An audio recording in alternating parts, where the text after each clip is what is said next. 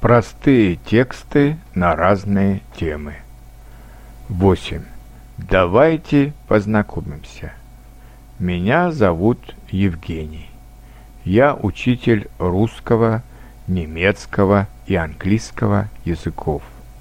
Я работаю в языковой школе. Обычно летом я преподаю русский язык для иностранцев, а зимой немецкий и английский язык для русских студентов. Моя жена – библиотекарь. Ее зовут Людмила.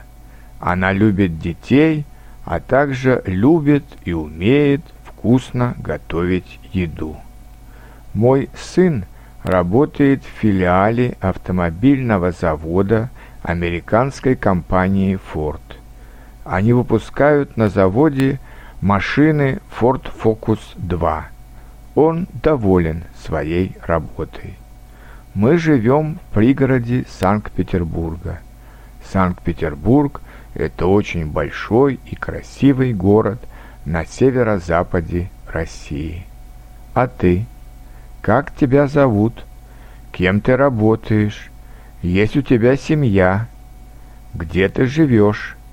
Я надеюсь, что ты сможешь ответить на эти вопросы. Всего тебе доброго и успехов в русском языке.